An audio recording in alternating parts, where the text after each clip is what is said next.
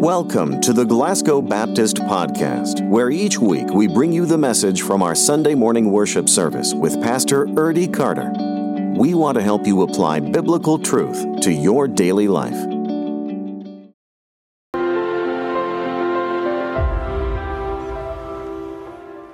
Hey, I don't know about you, but I've already had church this morning. Amen? Greg Choir, thanks for leading us today. Hey, if you haven't picked up on the theme, we're going to talk about our redemption story today. All right? And, and it's been subtle. I don't know if you've caught it through the music section, but uh, we're going to talk about our redemption story. So if you have your Bible, go with me to Ruth chapter 4. Ruth chapter 4. We're going to look at the first 12 verses today in the last chapter of Ruth. 1965 Dodgers. Lou Johnson is the hero of the game. He wins the World Series with a home run. Everybody celebrates, everybody is excited. Johnson is, is considered uh, just a great, great uh, moment in history for the Dodgers organization. And that's where his story kind of ends for, for a number of years.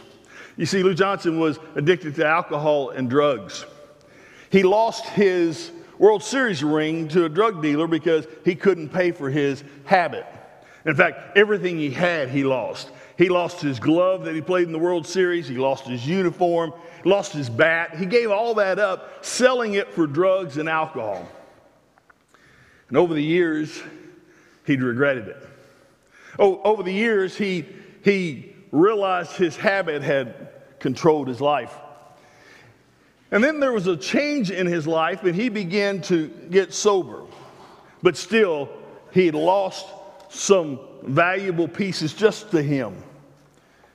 Well, several years ago, his World Series ring went up on, on uh, an auction block. And the president of the Dodgers organization, Bob Graziano, saw that it was coming up for an auction and called the auction house and paid uh, close to $3,500 for his World Series ring. Never let it go up on auction. Just let me just pay it. He took it.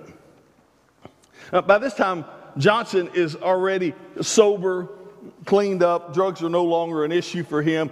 He's working for the Dodgers organization and, and customer relations and things like that. And Bob Graziano comes to Johnson and he says, I have a gift for you and he gives him his World Series ring. And at that moment, Johnson was just, just struck. For a piece of him that was lost had been found. He even said, I feel like I've been reborn.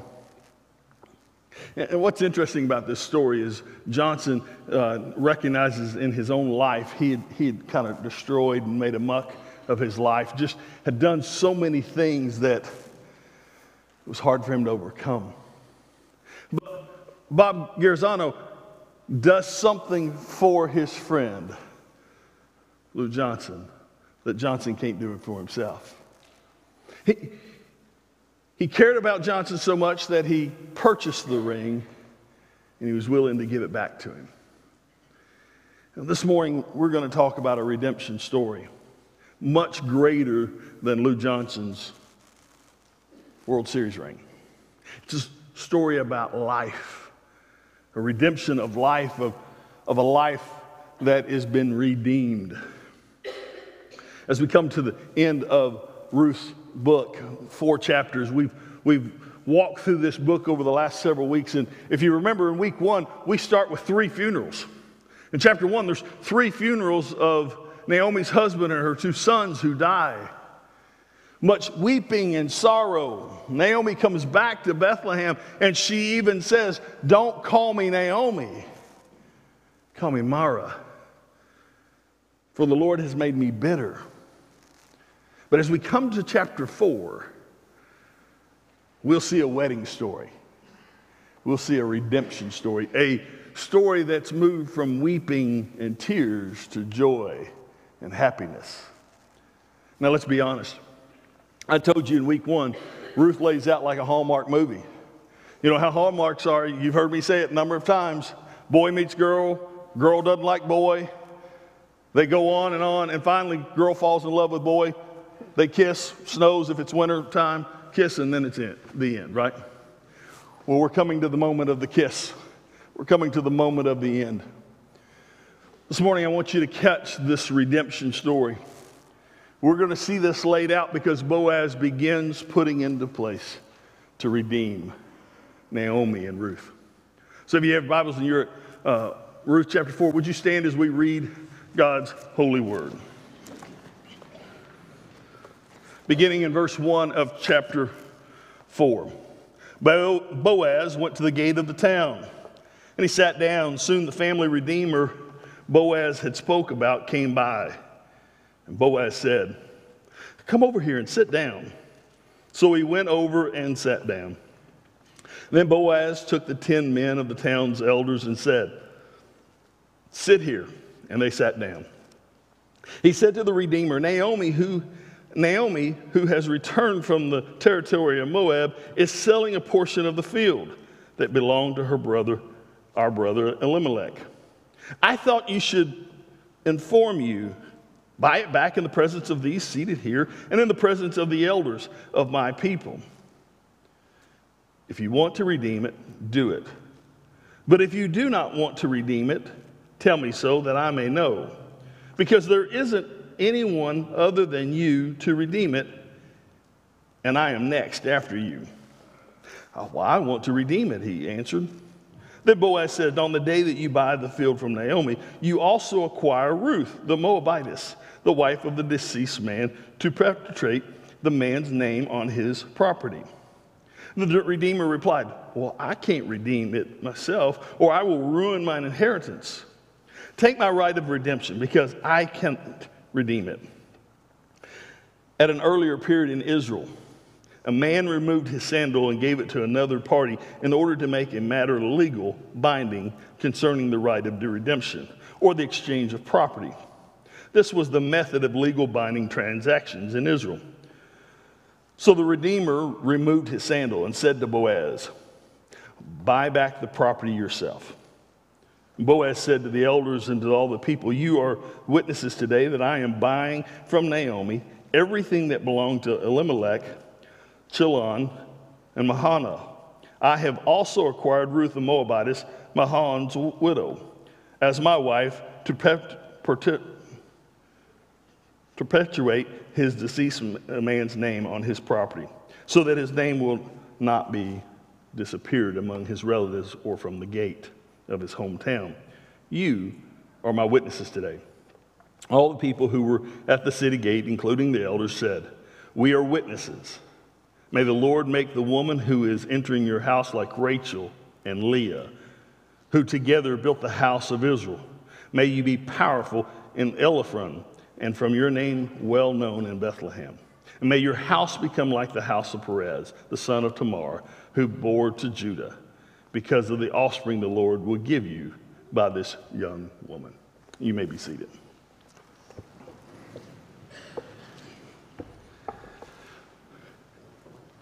Here's a big idea I want you to catch this morning.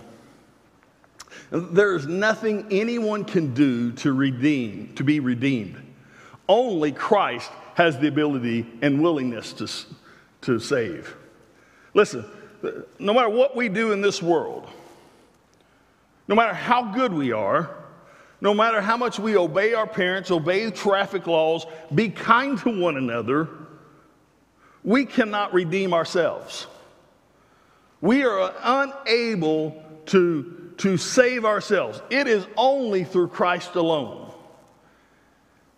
And the good news is Christ has the ability and the willingness to save us, to redeem us, to bring us home. So as we look at this text, we, we come to this, this story, and it's interesting. In chapter 4, we come and Boaz has heard and heard from Ruth and decides to go to the city gate. Now, the city gate's a place where uh, lots of business transactions happened. If you wanted to buy something, you'd go to the city gate. If there was a matter in which you need to administer justice, you went to the city gate. Because at the city gate, there were these elders would hang out, people would be there. It's kind of like the uh, McDonald's of our day where people go and, and kind of have their conversation and do things. You know, you know, every town's got a place, coffee shop, that people make decisions long before they get to the, to the office. Well, the city gate was one of those. The other thing that happened at the city gate was the, the poor would hang out there because their hope was you'd give a little money. You'd help them out. You, you'd, you'd make their day. You'd give them some money for lunch. So Boaz goes to the city gate. Now, we never know the name of the Redeemer. We just call him Redeemer in, in the text. Boaz is sitting there watching his people come by. City gate's a popular place. And finally, at some point in the day, the Redeemer comes by and Boaz calls him out and says, Hey, would you come over and have a seat with me? Sit down here. And when he does, Boaz quickly gathers the elders around and says, I need you guys to listen and pay attention to what's about to happen. Boaz, in all honesty, looks at the man and says, Hey, Naomi's come back, which really the Redeemer was supposed to have already know that. And if he didn't know that, Naomi was the one who was supposed to go see him. But Boaz goes on her behalf. And he says, Naomi's come back. And now there's something in chapter 4 we've not heard before to, to, to now. Naomi had land. Now, there's lots of questions that we could have with this. Why didn't we know she had land? Why didn't, she, why didn't Ruth go glean from her own field, from their own field? Who's been overseeing their land while they've been gone? What's been happening? Who's in charge? There are so many questions, and we have no answers, just speculations. But Boaz goes to the man and says, Hey, she's got a piece of property. Do you want to buy it? To which the guy says, Well, sure, I'd love to buy it. Now, here's the thing, and as we've talked over, over and over through this book, a redeemer has the ability to buy back land to make their family good. In fact, here's the definition of a redeemer someone who pays a price on behalf of an impoverished relative in order to affect the release of the relative or his or her property. In other words, if you are a relative and you've had to sell your property to, to, to make ends meet or to slave, a redeemer would come and buy back your property on your behalf. And that way it would stay in the family unless there was a young child coming up. Then that redeemer would have to, eventually, when that child got old enough to handle the property, he would let them have it. So Boaz says, Hey, um, we have this piece of property. Do you want to redeem it? The man says, Yes. Then Boaz starts with the second side of this story. It's interesting how Boaz does this. He doesn't start with Ruth, he starts with the property. And the man says, Yes. Then Boaz says, Now listen, on the day you buy that property, you also inherit Ruth. Now, wait a second, I didn't agree to that. Yeah, you inherited Ruth. Uh, and, and it's interesting. Look at verse 5, and, and I, I love how the New Living Translation puts it. Boaz told him, Of course, your purchase of the land from Naomi also requires that you marry Ruth, the Moabite widow, that you that way she can have a children who will carry on her husband's name and keep the land in the family.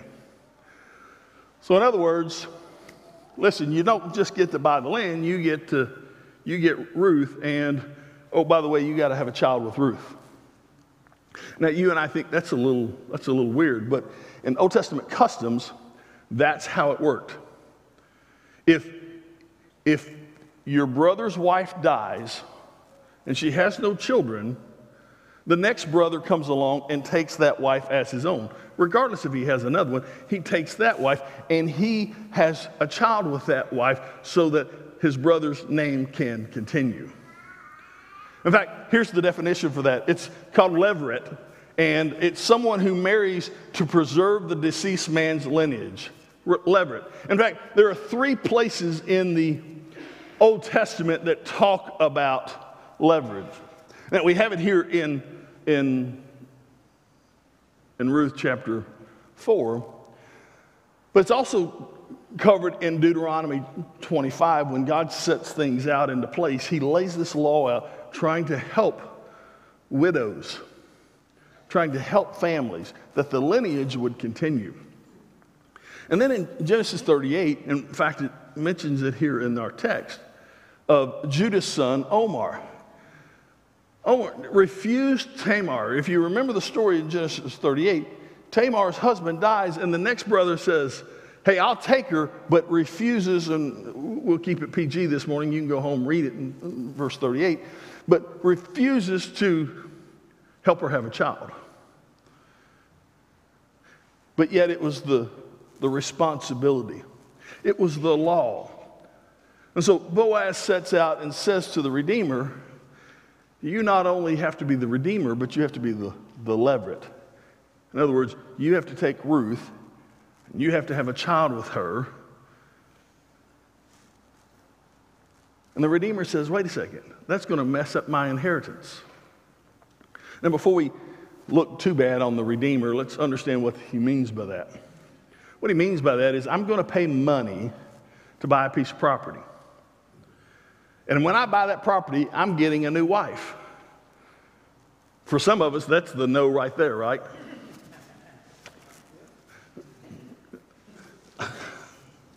So I, am going to buy a piece of property. I'm going to get a new wife.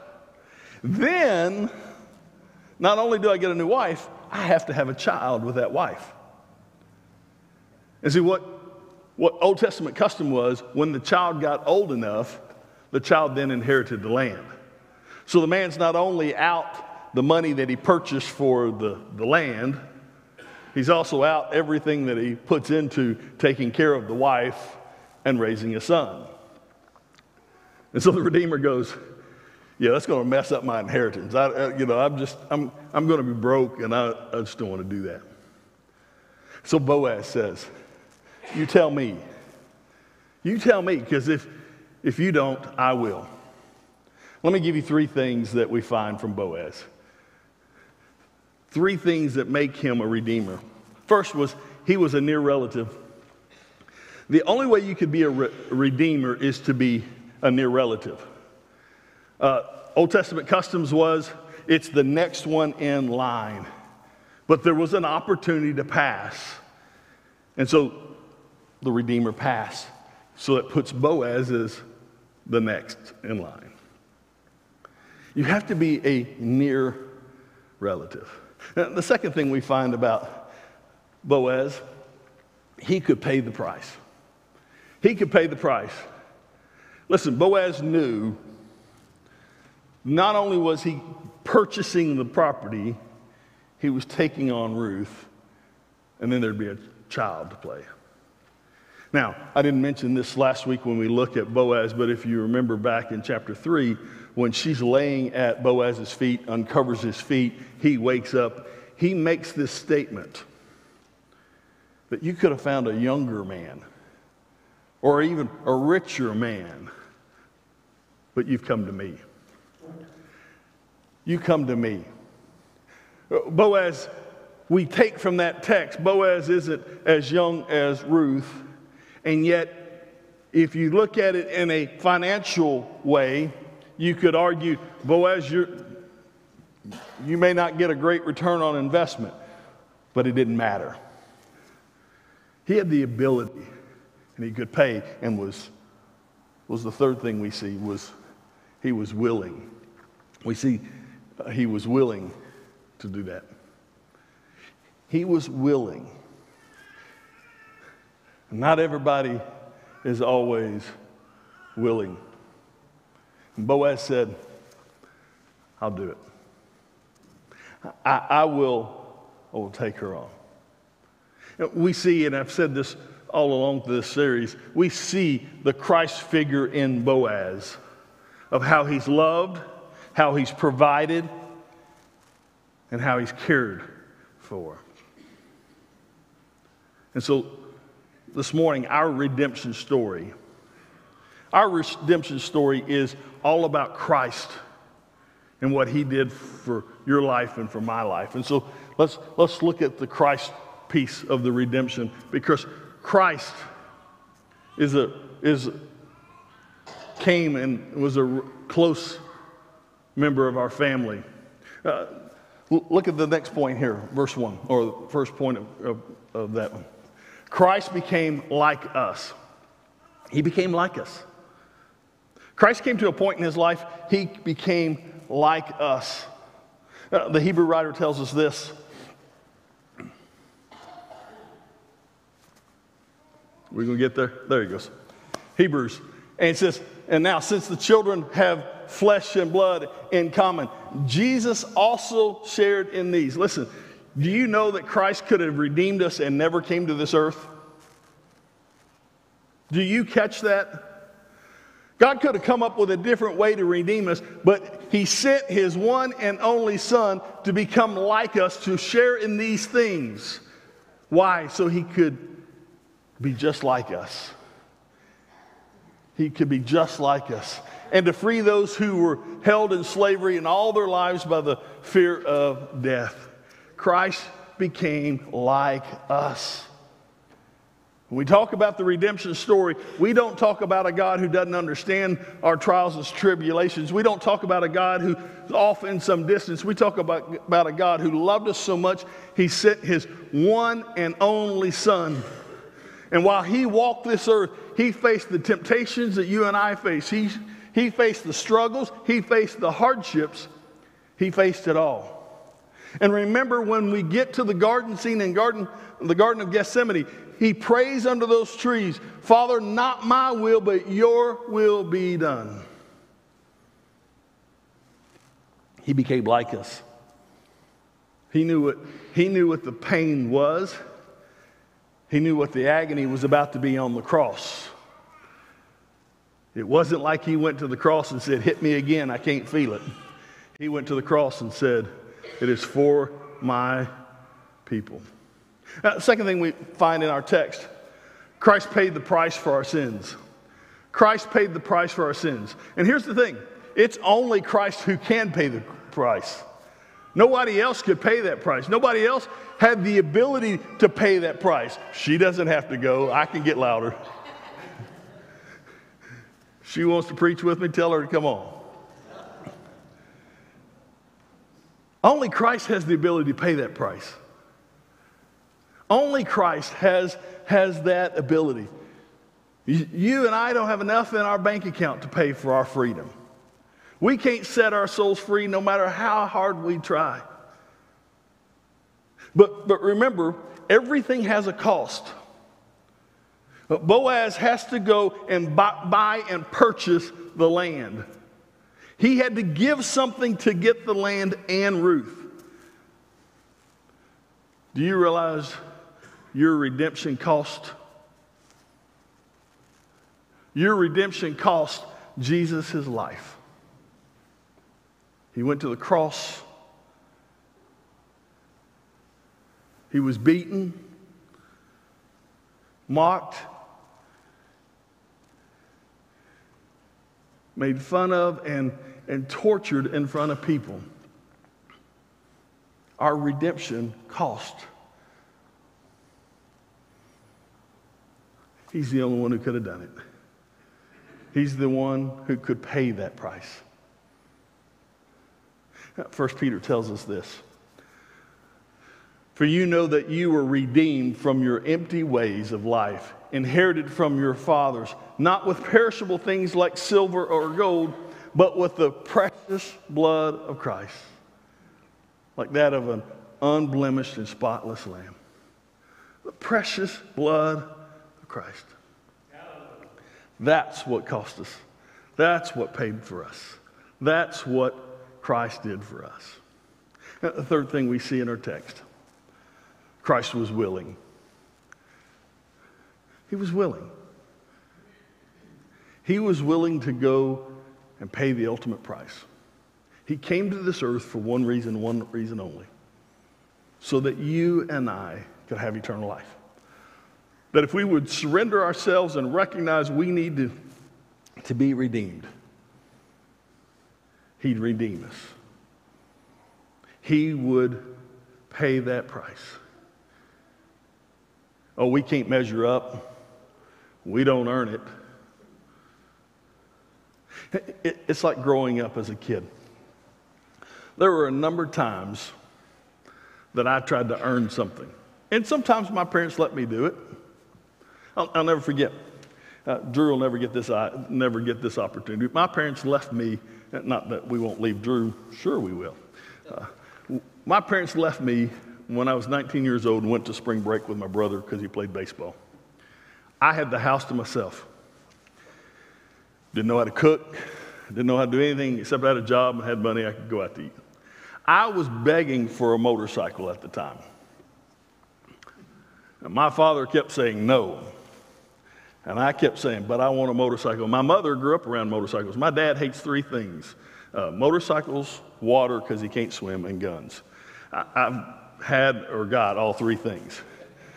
Just, just how it goes. And so I said to my mother, hey, if you come home and our, your house is in a wreck from a party, can I get a motorcycle? Now, number one, I wouldn't have wrecked their house for a party for fear of my father to begin with. But I said, Can I get a motorcycle? She says, We'll talk about it, which meant in our household, yes, I'll just convince your father later. So I, I just, I did. I had a friend over all week. They didn't tell me I couldn't have a friend over, so I had a friend over all week. I made him stay in one room. This is the only room you can dirty up. He worked for a landscaping company. I made him do all mom's landscaping so when she got home at spring break, it was all done for her. I got my motorcycle. Here's the thing no matter how you live your life on this side of eternity, no matter how much we think we can do it, we can't bargain our way, earn our way into heaven. It's only through Christ. And guess what? Christ is willing. He's willing to do that. Look at John 10 with me. This is why the Father loves me, because I lay down my life so that I may take it up again. No one takes it from me, but I lay it down on my what, church? I lay it down on my own. He's willing. He's willing to do that for you. He's willing to do that for me. Listen, that's our redemption story. That's the story that we come to and realize we've been redeemed, that we've got the opportunity to be changed. Tim Challies does a blog. He's from Canada. He, he, does, he does a number of things. He's a great writer, great theologian. One of his blogs, he tells a story, and, and I, I, I can't think of a better way than to retell his story. It's about a pig and a sheep. This pig and sheep uh, are hanging out on the farm one day and they find a loose board on the bottom rung of the fence. They begin to put their weight into it. And over time, as they put their weight into it, the board gets, gives way. So the pig and sheep, they, they escape. As they escape, they, they go wandering off looking into new territories they've never been. They've never been down these paths. They've never been in this field. They've never been around all this stuff. What new and exciting things they get to go see. The farmer one day realizes the, the pig and the sheep have escaped. And so the farmer goes looking for the, the pig and the sheep. He's unable to find the pig and the sheep. Not, darkness comes and they begin to, farmer begins to wonder, where in the world has that pig and that sheep have gone? They couldn't have gone far, but they've gone.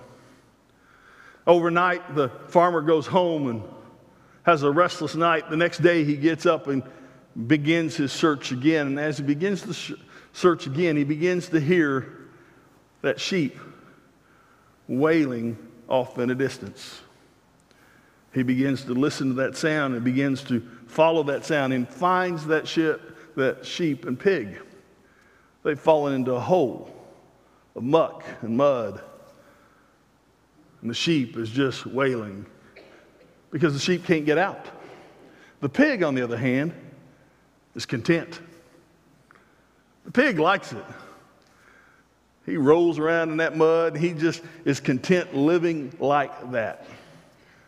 But the sheep realizes that's not the way I need to live. The farmer looks down and realizes that's life. That's life for so many of us. We go off on a journey and we find ourselves in a hole in the muck and the mire. We find ourselves struggling on what to do and how to get out. The sheep recognized I need to be clean, hosed off, and freed. The farmer thinks to himself, Oh, how we are this way. That when we find ourselves wandering on our own and we fall into that mud hole, what we desperately need to do is stop, cry out to God. Cry out to God to redeem us. For he'll come just as the farmer did, pull you out of the mud, wash you off, wipe away all those that muck in your life and make you whole. Friends, that's our redemption story. We've all been in the pig and in the sheep's place. Uh, the only question is today are we living like pigs, wander, wallowing in the mud, enjoying it and content with our life? Or have we cried out, recognizing we need to be saved? If you're here this morning and you've never cre- confessed Christ, I can tell you which animal you are. You're the pig. Don't take that wrong. Don't take that ugly. I'm not, not talking about your eating habits or anything. I'm just reminding us that we get content. We get content in our sinful ways. We get content with the way life goes. But that's not how God envisioned our life. That's not the reason Christ came to this earth. He came to set us free. He came, came so that we could be clean and have a life so differently. This morning, if you don't know Christ, then you certainly are like the pig. And I would tell you, we need to be like the sheep. Maybe you're here this morning and you are the sheep, but you've fallen into a pit you need to be reminded you need to cry out to God. Father, would you just rescue me? Here's the thing be honest. Be honest with God. Tell him where you are. He knows, but he waits for you to tell him. Cry out and let God rescue you. He'll make you whiter than snow. He'll wash away all your sins. He'll free you from the mud and the muck. Would you stand with me this morning?